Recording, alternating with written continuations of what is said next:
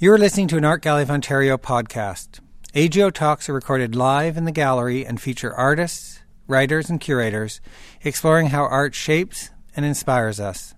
Please visit us online at ago.net slash talks. Good afternoon, and thank you all for joining us for our Saturday Art Speak series. For those of you who don't know me, I'm Pamela Chang, the former art rental and sales gallery assistant, but I'm actually over in the main AGO now. Um, with me today, I have to speak on the topic of emerging artists. We have Trish Boone, Will Kucey, and Bill Clark. Um, so, just to let you know how it's going to go, we'll talk for about 30 minutes or so, and then we'll open it up for discussion. So, if this is your first time joining us for Art Speak, I'll just give you a bit of a brief background. It's actually our one year anniversary of doing this. We began the series last year during our Merge exhibition as a way to give more information on the exhibitions and the artists that we have here at Art Rental. Each discussion includes a few key individuals who can speak about the exhibition and the artwork and artists on view, just to provide a bit of a learning opportunity for our clients and those interested. So, to get started, I'm just going to introduce our guest to you. We have Trish Boone, who is an artist, arts educator, and an arts writer. Her articles have appeared in various publications, including Canadian Art Magazine, Magenta Magazine, Square to Square Magazine, as well as her own blog, In Conversation with Contemporary or Canadian Contemporary Art, which can be found online at www.trishboone.com. She also recently started writing for Blog TO, and I believe that there will be an article about the Emerge exhibition here online. I could be wrong. Though. I hope so. Okay, we hope so. When not writing, Trish is an art teacher and head of arts department at Central Commerce Collegiate in downtown Toronto. Her personal art practice is centered around producing sterling silver jewelry for her label by Trish Boone. Creative names. Next to her, we have Will Kucey, who began Le Gallery while still a student at OCAD, undertaking a BFA in criticism and curatorial practice. At the time, there was little opportunity for exhibition and curatorial experience with school, so he launched his own rental gallery, which eventually evolved into the current commercial gallery. Kucey has worked with the Art Gallery of Ontario, the Museum of Contemporary Canadian Art, and the Art with Heart benefit, which is for Casey House. Yep. And beside him, we have Bill Clark, who started collecting art seriously about eight years ago after working as a production manager for Canadian Art Magazine, which provided him with a crash course in Toronto and Canadian visual art scene.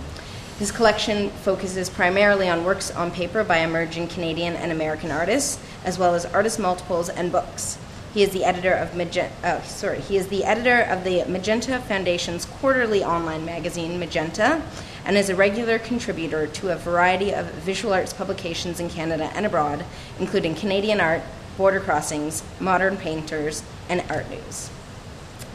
So, first off, I'd like to ask you all um, with so much art being created in Toronto and worldwide these days, what are you looking for when you're either buying work, representing an artist, or writing someone?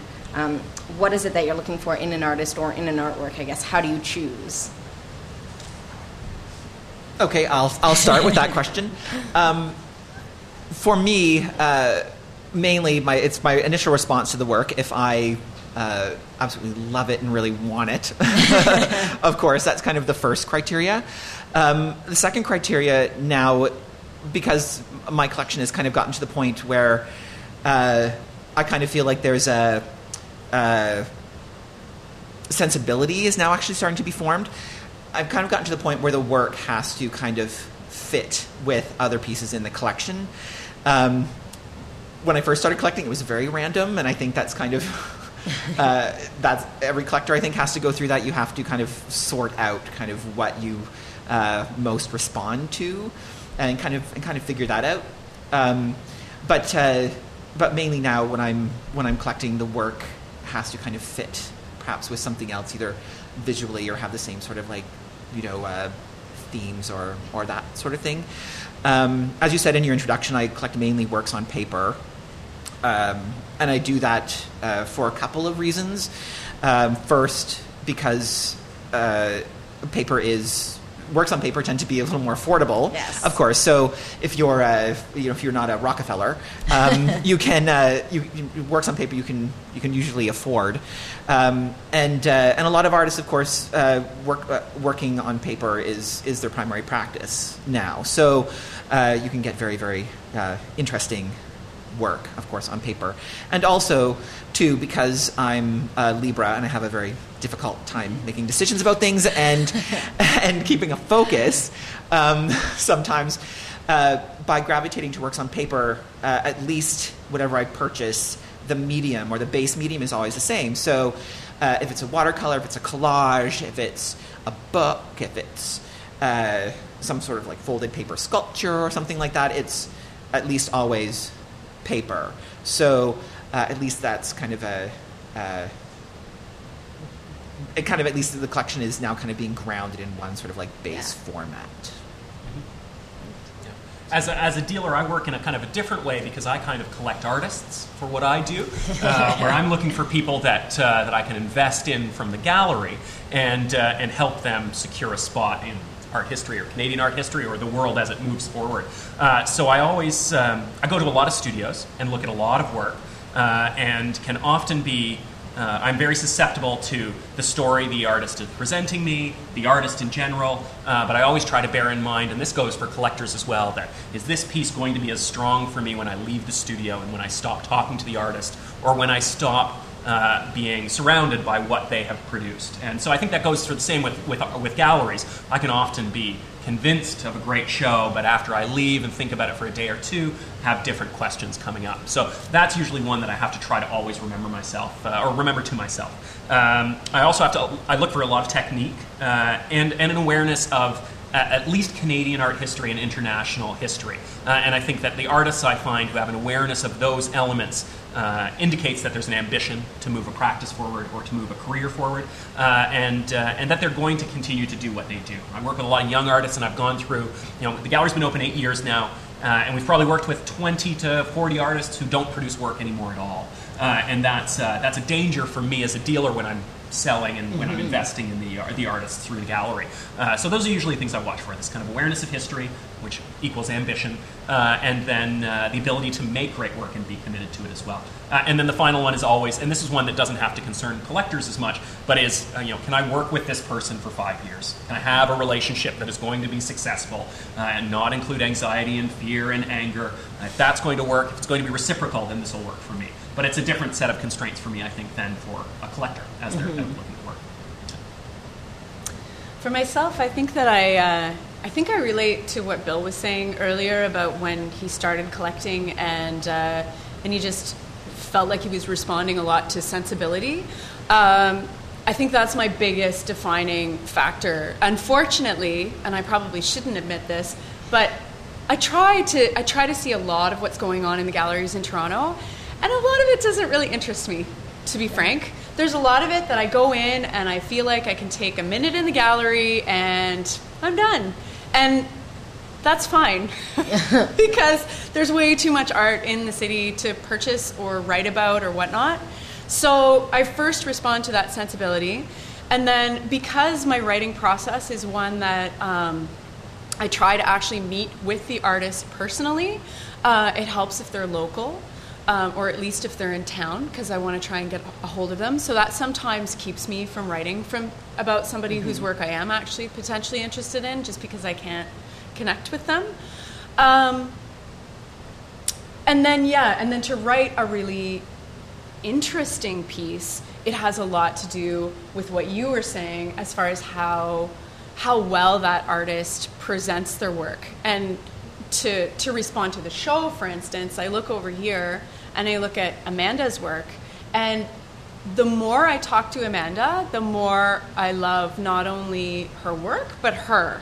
And I think, I imagine if I was somebody who was collecting collecting. I was going to say collecting more, but realistically, somebody who was collecting, that that then that would really that would really make the work that much more special because the amount of thought and I do know some of the some of the other other artists in this room I've talked to as well, uh, but hers is very easy to speak to just because she puts so much thought and it's really I mean, it's it's very well articulated, very uh, very erudite, and very from the heart. Like she's just everything. She puts all of herself into her work, and it's this really quirky melange of thought processes and whatnot that that makes for for an artwork that I think stands the test of time in your home or in a gallery, and also from my perspective makes for a much more interesting interesting article than somebody who doesn't know how to relate about their work. I think you've all kind of touched on it a bit. Um, but I guess with, like I said, so much, and you mentioned there's so many galleries and so much art out there. Obviously, you're supposed to buy art because you love it, but I think a lot of people do buy art these days for a bit of an investment potential. So, how, I guess, with merging artists, how do you know if it's going to go somewhere? And you mentioned like awareness of history and things. So, if you guys could touch a bit on that, that'd be great. Yeah, we talked a little bit just as we were getting ready Mm-hmm. about investment clubs. I've had a lot of people coming to me saying, uh, "We want to get together as a group. We want to buy, but we want to make some money, or we want to sell this." And I can, and I say, you know, I can't guarantee that as much as your stockbroker can't guarantee that your investments are as safe. And so, Mm-hmm. your, uh, you know, uh, great collectors have often said, "I will buy a lot from ten artists and hope that one of them." pays for all of them. Uh, but they say I still buy those 10 because I think they're good at what they do. Uh, so it's hard to keep that in mind. You know, the investment side of things is not something we can ever guarantee. Yeah. Uh, and it's, uh, you know, art occupies a special spot where there's an expected gain in value. Uh, whereas cars don't feel that way, design doesn't feel that way, furniture doesn't feel that way. So it's a funny place to start imposing those those elements on there. Yeah. Uh, but you know, the, the way to guarantee that you are getting something that is going to be around is to talk to the dealers. Do your homework, see if there are other artists sharing those elements, uh, and then for yourself, you know, make sure that it lines up with something in your life that uh, that connects with. You'd asked us to talk about uh, uh, a favorite piece Yes. or something we really like, and I was looking at all my walls trying to figure out what I was going to bring, and I kept going to the pieces that I had bought at a moment where I wanted to celebrate something. So when the gallery hit five years, I bought a piece for that moment. Or when I hit 27, I bought a piece because that was an important year for me.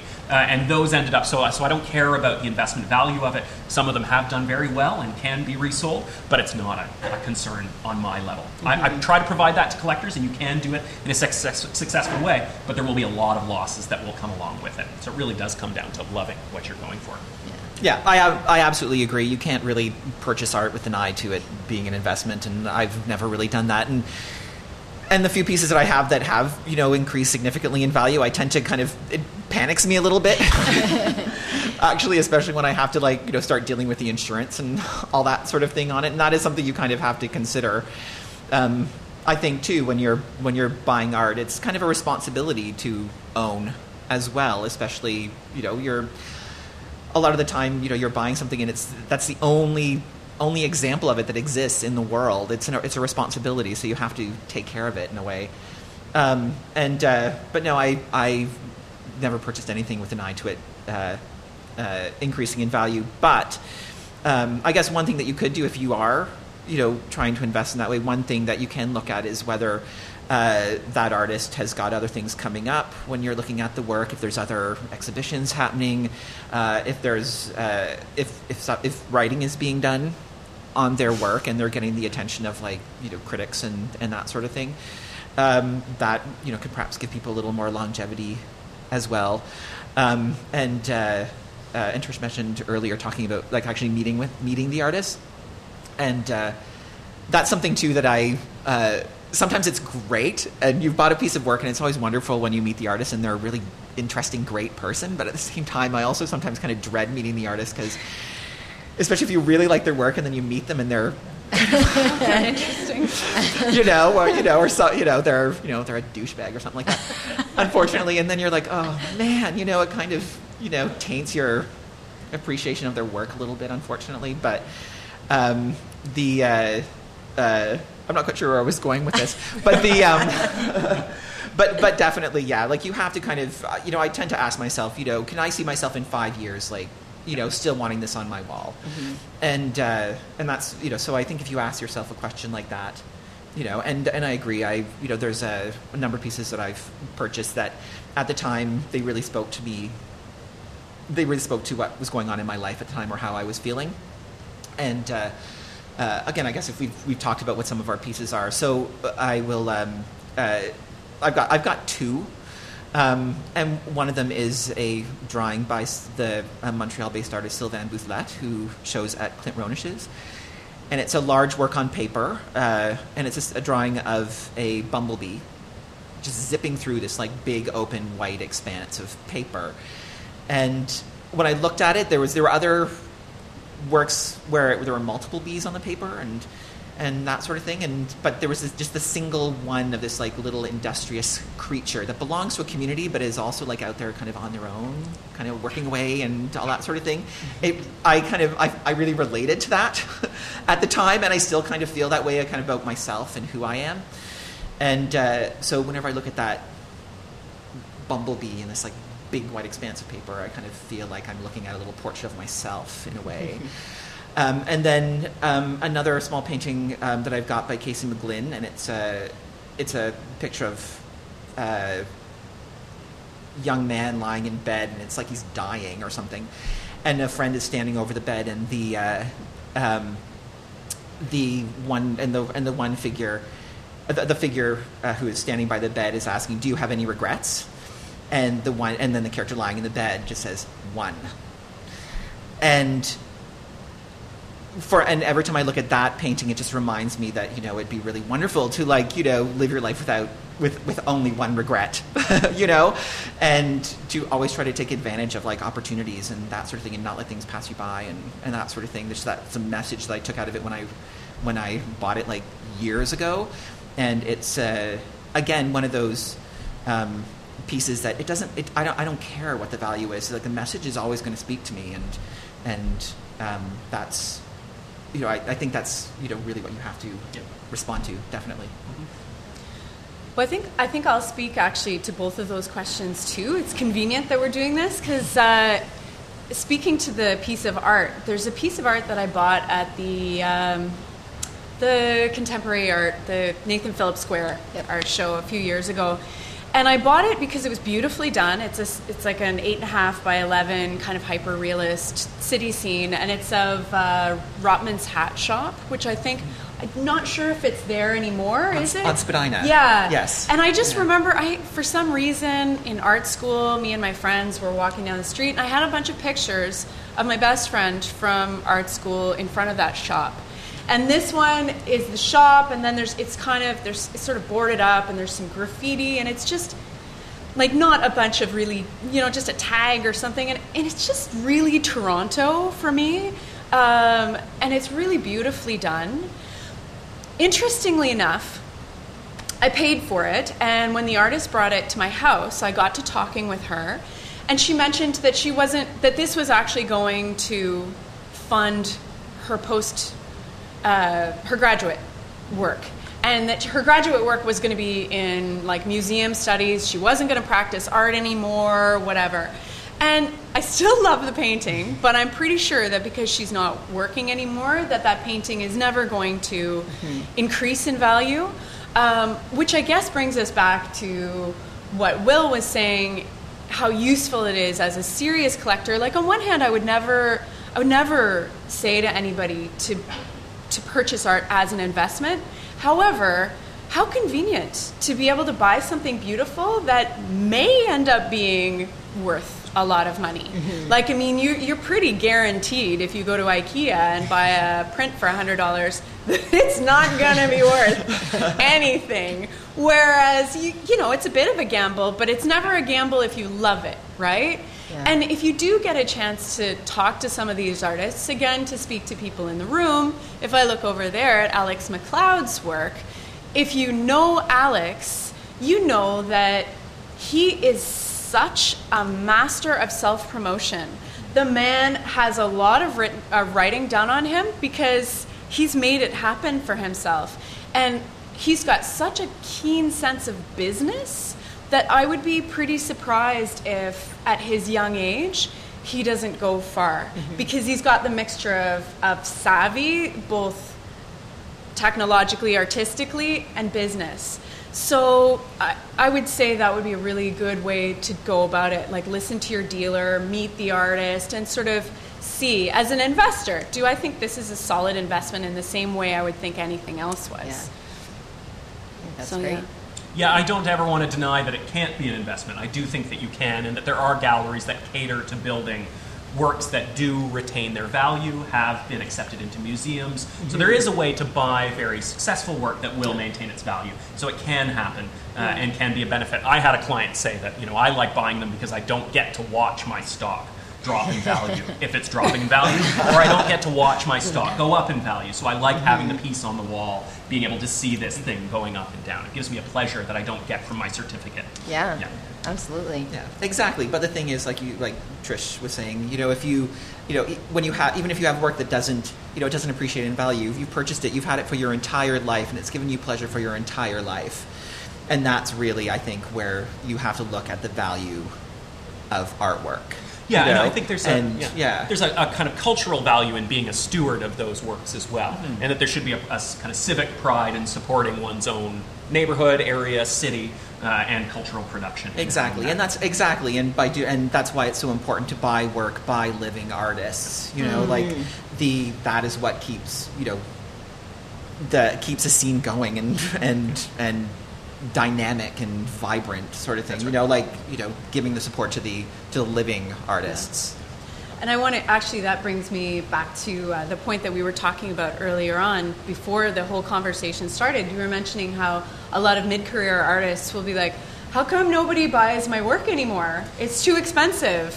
And because, ironically, the emerging artist is the riskiest investment because they're brand new, but they're also the cheapest. So it's like a high risk stock where it could go through the roof in value or it could go nowhere, but that's the risk. If you mm-hmm. want a safer investment, then buy an artist who's a little bit more established in their career. You're going to spend a little bit more, but you've got more of a guarantee also. Yeah. So, Um, you kind of mentioned the Toronto Outdoor Exhibition, and I know you've obviously got a gallery. Are there specific venues that you can say to people that might be worthwhile to check out? As there are so many in Toronto, you can't visit everyone, obviously, but are there specific venues? Um, uh, well, well, that's the thing. I think you know galleries like Will's, like like Le Gallery, um, that specialize kind of in the new and emerging, and their show and tell gallery as well, and even Katharine Mulherin.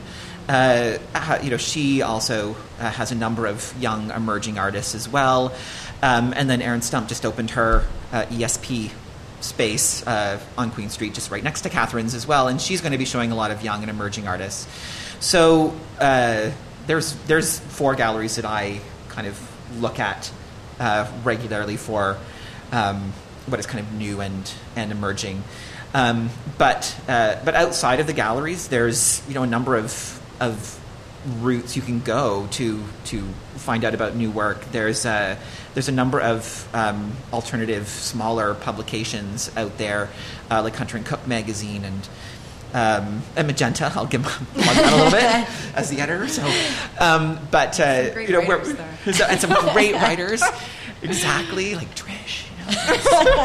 Um, and uh, the uh, know, so so there's a number of like venues like that, um, and C Magazine as well, where they uh, like that like those are the those are the the publications where you know the the new emerging artists kind of get their first exposure, um, and the fact too that you have. Uh, a lot of these publications are also like you know artist supported and run. I also find it I I find that when other artists are talking about artist work, that tends to be a good indication of you know who may be kind of the next big thing or who younger curators are talking about because these are the people who will be programming you know you know perhaps at the AGO in like another 20 years. And so the people that they're talking about now are the people that who maybe they be may be programming you know in another couple of years in larger institutions. So um, uh, so publications like that, I think, are really worth uh, checking out, and uh, and also looking at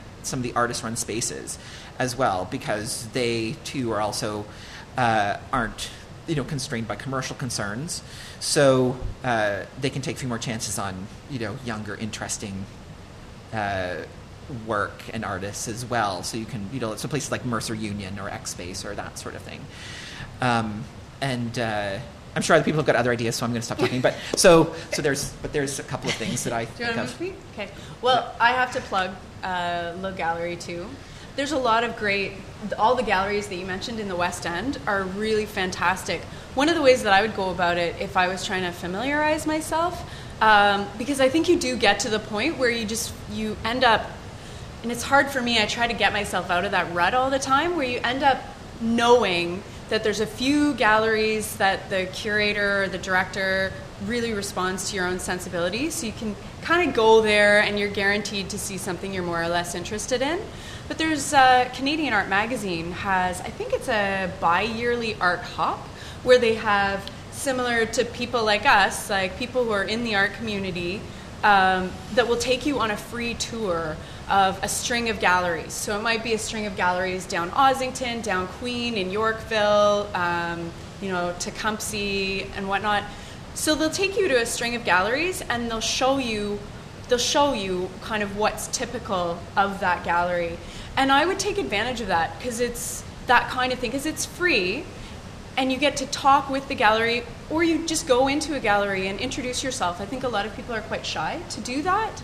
Um, go in and, and talk and ask the, the director kind of what that gallery is about and make a few days of it to familiarize yourself with the city and then find your, your top five or whatnot and start visiting those places regularly and then you're really going to find find what, what works for you you know mm-hmm. and i think a lot of people do i'm sure i'm sure you would agree with this that a lot of people end up developing a relationship with a director Absolutely. of a gallery and then that person can really help help them to work together almost as like your uh, your uh, investor right? Yeah. Yeah. Art consultant. Yes. Thank you. Yeah. But no definitely that's uh, you know I, I do lots of talks to young artists as well and visit the schools doing presentations.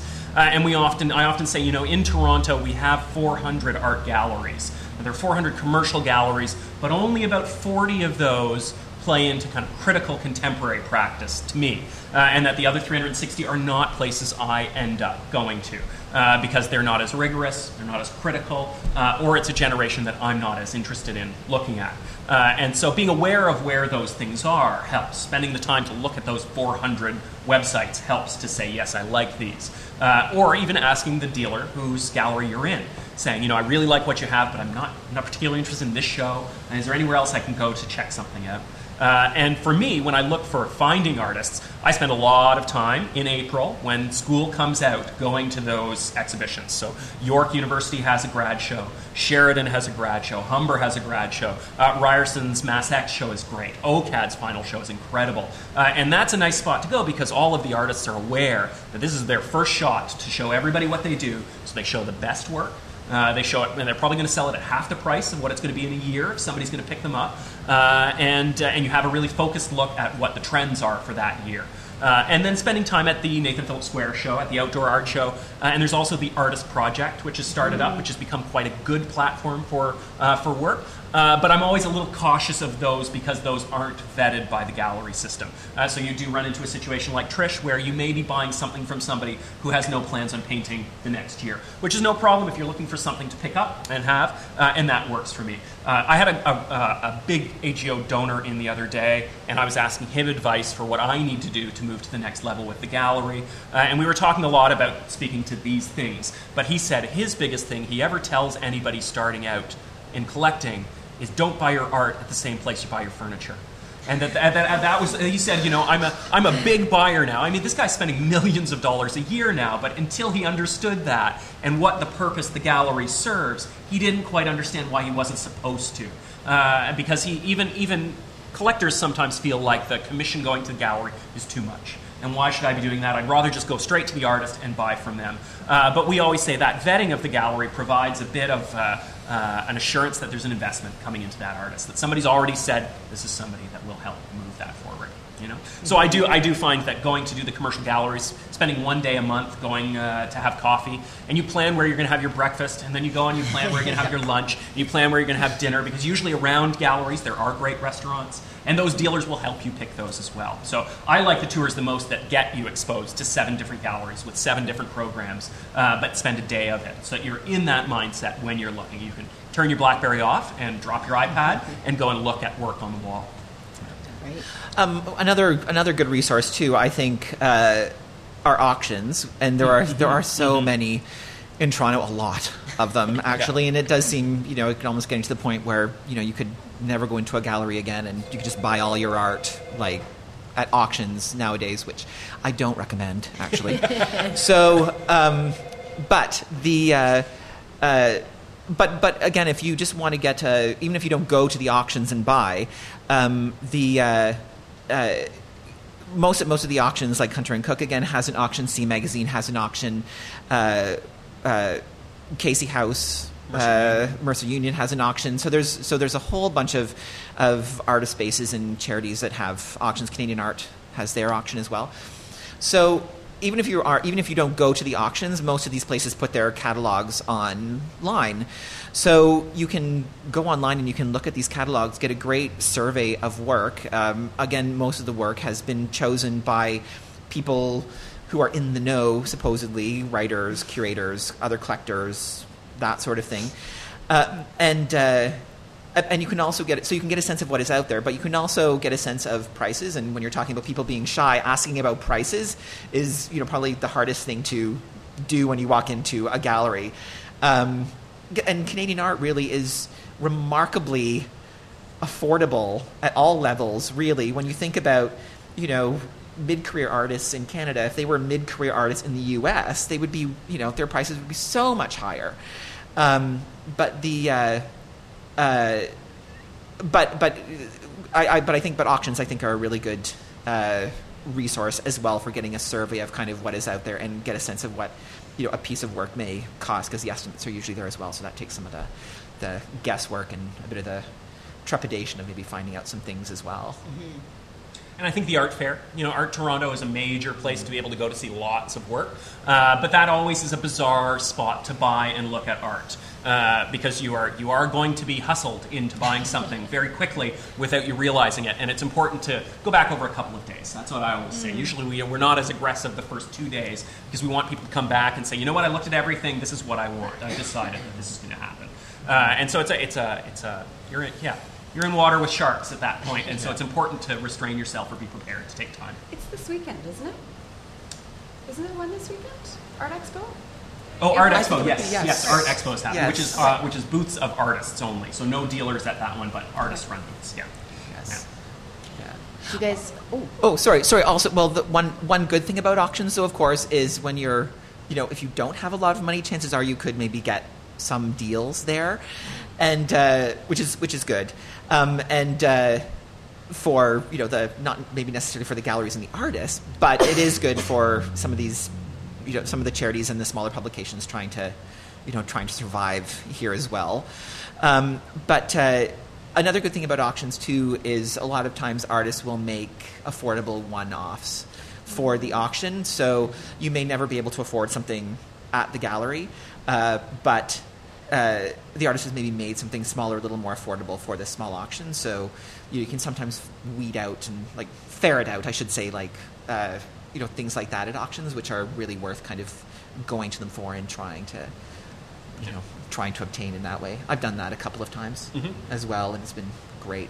No, the recent uh, bunch of uh, uh, Japan aid uh, mm-hmm. auctions have been great places, because, and, and it, it's a different situation because you know all the money is going to charity, mm-hmm. Uh, so whatever is raised is worth uh, is worth accepting, and that was that would have been a great place. Magic Pony had one, which is a, a shop on Queen West full of incredible work that went for a steal. Uh, but there was no problem because the artist knew I'm not making money off this. This is not going to be a standard for what my practice bears. Mm-hmm. Uh, I, just, I, whatever you pay is great with us. And you could have gone with you know a, with a couple thousand dollars and filled your house with incredible work at that event, uh, and all from people who are kind of up and coming as well. Mm-hmm. And just one other event too is um, Timeraiser for anyone Absolutely. that doesn't know. Um, instead of bidding money for the pieces, you actually bid volunteer hours, um, and the artists are all paid fair market value for their work. So it's a win-win for everybody on that front. Mm-hmm. Just wondering if you guys have any tips for artists that are just starting out their careers, kind of what to do to make a name for themselves. Uh, work hard in the studio. That's uh, for me. That's the that's the biggest one. There's there's been a shift in the way that art is produced, in the way that galleries find their artists. Uh, it used to be a very romantic idea of, of, slaving away in the studio, and the dealers are out there looking for work. But it now is so much more work is required because of the proliferation of uh, internet access, uh, digital materials. Uh, the actually the affordability of traveling has changed the art world with artists, uh, and that it requires a lot of work to have people know who you are uh, and be willing to come and see what you do. so for me, I always say to an artist, you know, I get think I average about 2,500 submissions a year now for the gallery, and we try to look at as many as we can, but a lot of them are just come and check my website out. I'll be great for your gallery. Uh, and if I don't know the person, I'm probably not going to pay much attention to it. So I remember going into a Yorkville gallery and then just saying, you know, who are you? Uh, and, and then saying, you know, I'll give you some time when I know who you are.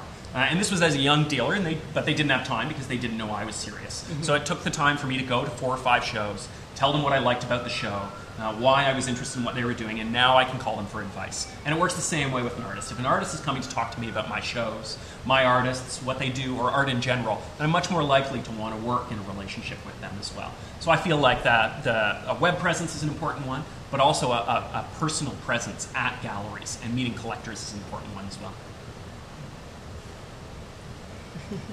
Yeah, it, I mean, it sums it up. It's, it's, yeah. It seems to be a simple idea. It takes a lot of work, and it takes patience. I mean, patience is probably the biggest one uh, because emerging can be so hot and can sell so quickly. Uh, Pre-recession, things were selling out of studios before they were made. Uh, investments were being made like crazy that were unbelievable. Uh, but having patience to not be that person or being prepared to be that person is really important. Uh, in Canada, you know, you want to be an emerging artist as long as you can. You know, it's nice to be an emerging and have that focus on you. So there's, there shouldn't be an eagerness uh, to become something really quickly. Uh, and talking about Bill's comment about curators, uh, I have a lot of young artists saying, "I want a museum show. I should be in a museum show. I need to." That's where mm-hmm. that's the next step. That's the next level. Uh, and I often have to try to communicate that uh, it, you know, there's it's three generations above you or two generations above you that are in the museums. You, the language of what your work is is not at that level. The people who, who are part of that discussion aren't there yet. You're going to have to wait for our generation to move into those roles to be at that museum level. So the patience to be able to maintain that first emerging level takes a lot of restraint uh, and a lot of uh, a lot of time fighting that anxiety to be growing. Uh, but it's about working hard and making sure that your practice is relevant uh, and speaking to the dialogues that exist internationally. And I suppose, like, I guess this is kind of a very, you know, pie in the sky kind of thing to say, but you know, just really, you know, like I think artists just have to stay true to themselves and and really just believe in what they're doing because I think uh, people can tell when you're starting to fake it, mm-hmm. and you know if you're if you're starting to do work simply because you know you think it will sell or, or you know it's you know or it's trendy right now. Um, I, th- I, think people just kind of can kind of tell, and it just you know it starts to feel a little cynical, and it puts you off as a collector a little bit when you can kind of sense that. Um, and uh, and I know, and that's the thing. It's tough. It's probably very easy to. Uh, you know, when you make it, when you make a body of work that sells really, really well, you want to kind of, you know, it's probably very easy to kind like lapse into, you know, keep doing that. Um, but uh, I, I, I guess what artists need to do. I'm not an artist, so I'm kind of whether I, whether I, is relevant at all, but the uh, uh, just just being able to take just having to just taking the time to like be able to sit and generate ideas and not just like you say again it goes back to patience not constantly trying to churn work out and mm. that sort of thing but to be able to take a step back and kind of assess where you are and and and take the time to kind of you know map out something or you know let ideas percolate before putting them out there, sort of thing. I think. Absolutely. Yeah, no, I think that that speaks a lot to the way things are going now. It really does take time, and you can be very caught up in producing a lot of work very quickly. Uh, artists are eager to get a U.S. dealer and, uh, and a European dealer right away. Uh, but I have I have one of my top top artists. Uh, it happened very quickly for him. It was great. Uh, the Whitney Museum of American Art bought a piece from his New York dealer, uh, and then the French dealer wanted him right away. Uh, but now we only have a show of his work in each of our countries every six years, and that makes a that's a massive gap to keep people interested in the work that's happening. Uh, and he, uh, because of that, can't provide anything in between shows. I mean, he's just working for his show that he's got coming up in two years, mm-hmm. uh, and then that ships and he starts on the next show. Uh, so there's not extra work to have happen. There isn't room for commissions. There isn't room, even if a museum were to approach him, there's no available work to allow to go to that museum. Uh, and that's become a problem. He's, you know, it's, he's lucky because there is a demand, and that demand has maintained itself, uh, which is great. Uh, but there are other artists where that demand just vanishes if you're not present, or if you're not, if you're not taking the time to make sure you're, you're satisfying all the demands of what the art world needs. Mm-hmm. Uh, and, I, and, I, also, talking to the writers, I think that the, the relationships with writers are huge and that self promotion is a major part of it. The, deal, the dealer can do what they can do within their circle of clients uh, and social access, but the artist can drum up just as much support. And often it is a requirement to find writers who like your work so that they can pitch stories to magazines. You know, I think a lot of artists believe that the magazine is aware, or the institution, whoever is providing the writing, is aware of everything that's going on and will send writers to cover those stories. And I learned very quickly that that's not how it goes. So, me sending press releases to Canadian Art exclusively would never net me a piece in Canadian Art. I need to meet people like Bill and like Trish to be able to write about those artists keep it going. It's funny actually that you mentioned that because I, I won't mention the artist's name, but I was at the uh, the last Canadian art launch party and I was talking to an artist and I said, "Oh, you know, I, I think I'm gonna I think I'm gonna send another another letter and, and make a better pitch because I pitched something." Um, I pitched an article to Canadian Art Magazine about you, and uh, but I haven't heard anything back, which is pretty typical, like that I won't hear anything back for ever or for a while at least. And uh, and the artist in question said, "Oh, well, they I mean they know they know who I am because there was a picture of mine in there was a picture of mine in the last magazine." Well, I had been at the last magazine launch talking to the editor and mentioned this artist's name, and the, the editor was like, "Huh? Who?" because it's it's such a the, I think the production of a magazine is such a machine that I mean I was talking to somebody at that last launch, another person who worked at the magazine, and they're like, "Well, I don't read the magazine," and then everybody in everybody in the circle was like, oh, "I don't read it either. I don't have time to read the magazine. too busy putting it together." And the, so it is funny that an artist might not realize. They think, "Well." My picture was in this magazine. Obviously, everyone knows who I am now. It's like, well, no, they don't. And, you know, and Rick Rhodes gets, I'm sure, just as many emails oh, as yeah. you do. More, more. you know? Absolutely. And so to, to have this expectation, to have this expectation that your work is done with self promotion is, uh, is erroneous always, you know, at, at, the best of times. Yeah, exactly. And, and the thing is, and being a writer as well, like the, uh, uh, and that's and that's the thing too. Like we, you know, we could we could be the biggest fans of your work ever. Yes. You know, we could love it so much, but there is still that editor, you know, who sometimes feel like they're in the way, and because they, you know, because you're pitching it and you're pitching it sort of thing, but just not being picked up. It's, it's so frustrating sometimes. you know, because you're like, but this work really deserves international exposure. You know, and it just won't happen. You know, sometimes, but you know, it's it's tough, especially getting Canadian art out there internationally you know, like you say, we, we're, we're, talking about, you know, we're talking about 400 galleries in, you know, Toronto, yeah. you know, which seems, you know, which, when you said the number, I was like, holy crap, you know, really? Jeez. But the, uh, uh, but, you know, but, but then when, but then when you're thinking like globally, like God, you know, like trying to make a dent in that, you know, here in Toronto, it's just, ah. It's a yeah. lot of work. And I think it's a thousand galleries alone along five streets in Chelsea. Yeah, you know that crazy. you're competing with. Yeah, yeah, yeah, exactly. So. Well, I think you guys have given some really great tips for our collectors and our artists, so I'll open it to you guys if you have any questions to ask. to what extent are artists, emerging artists, willing to put um, good quality uh, images of their, of their work on a website for people to look at, whether they're actually going to your gallery, for example, they just sit at home and look at their I, I so I'm just going to repeat the uh, question sure. so everyone can hear it. Yeah. So the question is just to what extent are willing to put their work out there in the, the World Wide Web rather than going to an actual gallery to see it?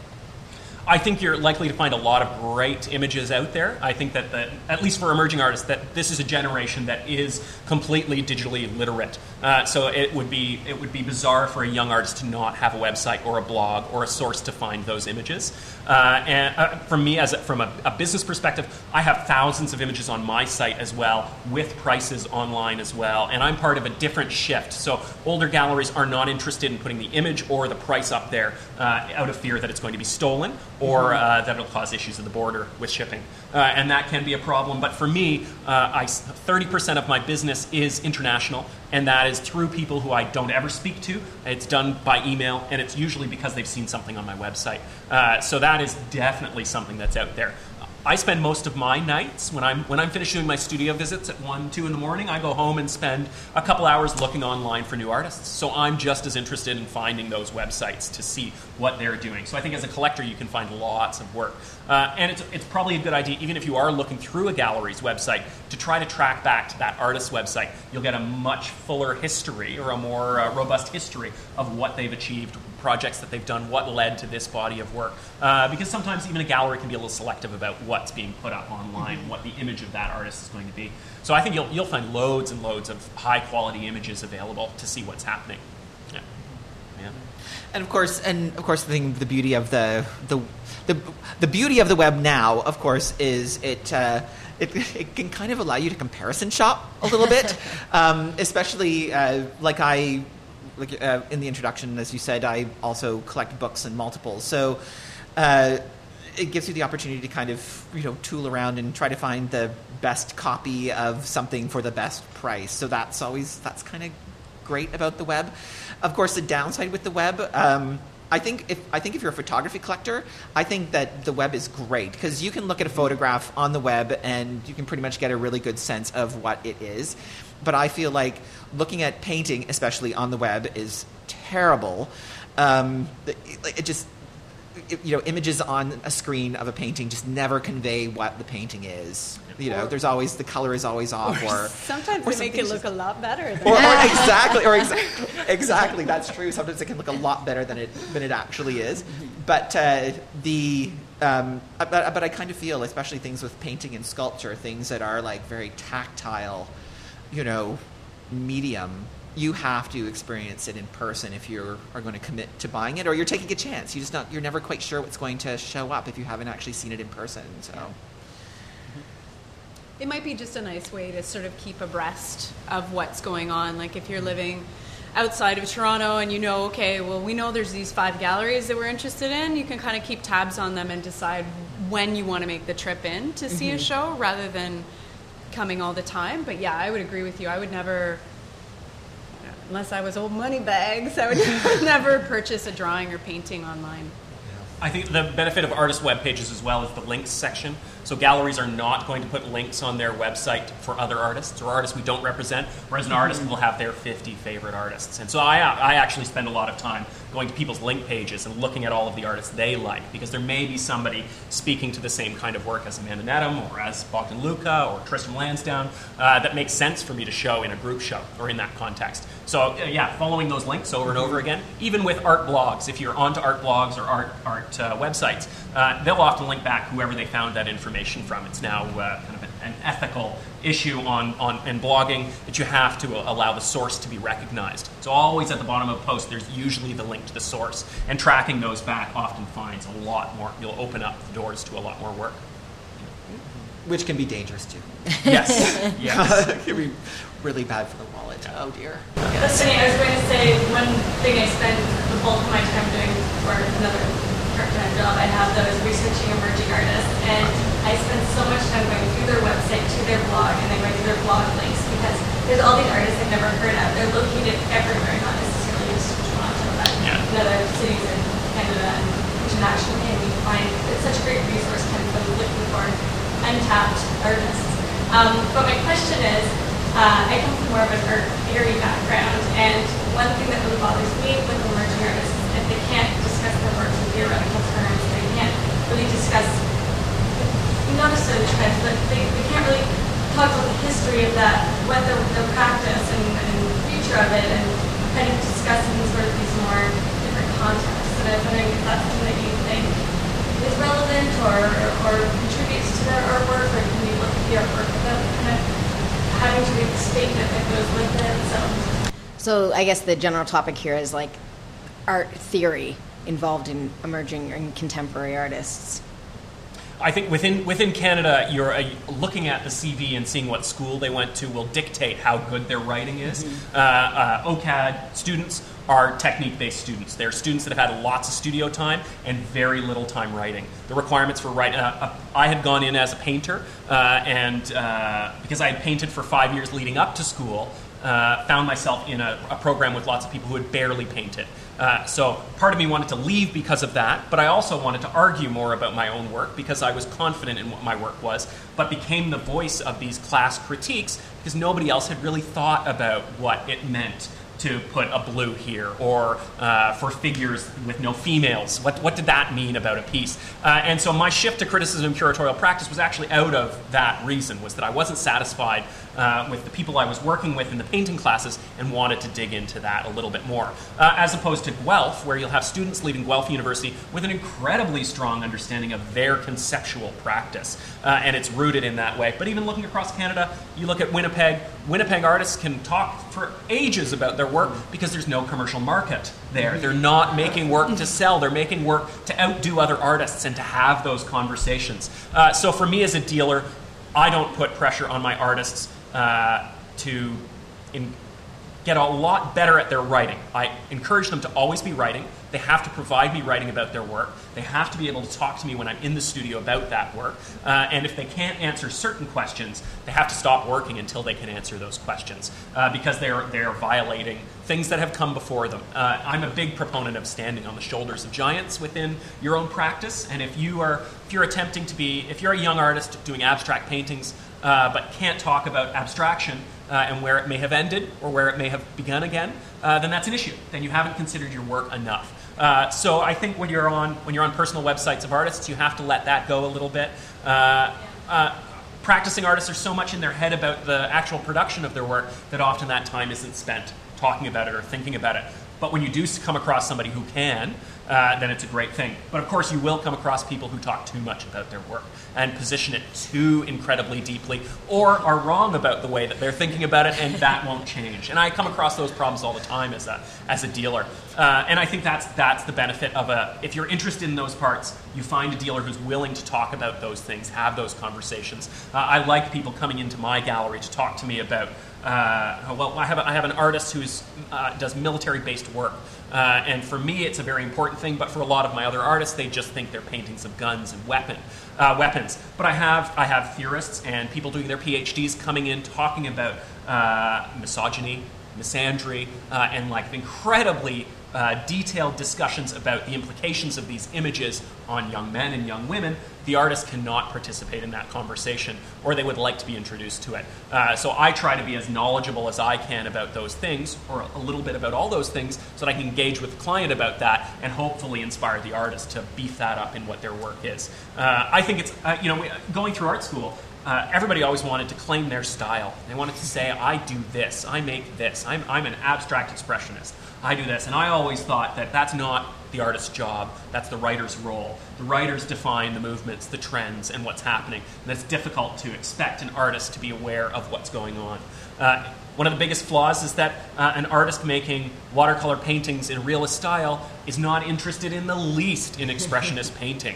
Uh, and you can't expect them to enter into a conversation about where their work fits because they hate a lot of other kind of work. Whereas a dealer's role is to be aware of it, or a writer's role is to be aware of it and be able to contextualize it. Um, I I try not to look at the artist's writing very often. Um, because a lot of the time I, I'll, I'll, I, I will look at the work first and I'll kind of formulate my own opinion about it. And then a lot of the time I will read artist statements and I'll be like, really? That's what it's about? really? You know, and uh, so um, I, uh, oh, I, I don't know. I find that I, I, I'm speaking as a collector here, so I think I so I don't I don't think about the artists writing about their work quite so much as I think about my own response and again my own like, you know, you know desire to live with it sort of thing. It doesn't necessarily matter to me as a collector what the artist says about the work. It has more to do with like my own, of course, feelings about it and and that sort of thing. And artists might hate that, but you know, at least I've bought it. So. I really love that artists have trouble writing about their work. It uh, gives me a place. um, I do. I do see what you're saying, though. I find it rare uh, that that an artist brings up theory. I find generally they'll they'll talk concept, but it's it's rare that they they sort of speak back to their artistic lineage. I did find Tristram Tristram uh, does that very well. He's one of the one of the few artists that really really spoke to his artistic lineage and where he felt that his ideas had come from, both in life experiences and also relating that back to to artistic heritages. But uh, but yeah, it, it's it's dependent. You know, it really. Yeah, no, and I would agree with that definitely. I, I mean, I, I guess I would I don't look necessarily to an emerging artist to have too much of this academic theoretical background they just come from a different background. But I just uh, I like that at least they can kind of kind of formulate some opinions about their work and have a kind of thoughtful discussion about it. Yeah, my approach usually to engaging those conversations with artists is to ask who their favorite artists are in history, and that gives me the idea of where they're aiming for. Uh, but I often come across, you know, I'll read, I'll go and do a visit to a school, and I'll read 30 artist statements before I go, and 15 of them are about uh, how they're fascinated with color. Uh, but to each of those artists, they are the most fascinated with color, and that the other people aren't. Uh, but I have to say to them, you know, you can't write about formal elements like this unless you're going to really attack them. You know, it's, it's hard for you to say that you're fascinated with color and for me to love the work because of that statement. Yeah. Well, thank you all. I think you've given us some great insight into emerging artists and what to look for as collectors or would-be collectors, and we'll know where to go to see artists and where to read about artists. So, so thank you all for participating. Thank, Thank you. you. Thanks for having us. Thank you for having us. Mm-hmm. Thank you for listening to this Art Gallery of Ontario podcast. For additional recordings, as well as information on upcoming programming and events, please visit us online at ago.net slash talks.